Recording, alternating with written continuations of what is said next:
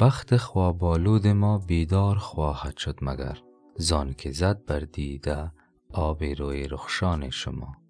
حضرت حافظ می فرماید با توجه به این که روی رخشان شما آب بر دیده بخت خوابالوده ما زده امید است که بیدار شود و راه را پیدا کند و رازها بر او گشوده شود.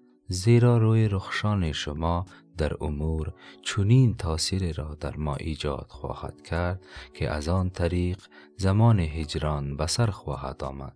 و سلام.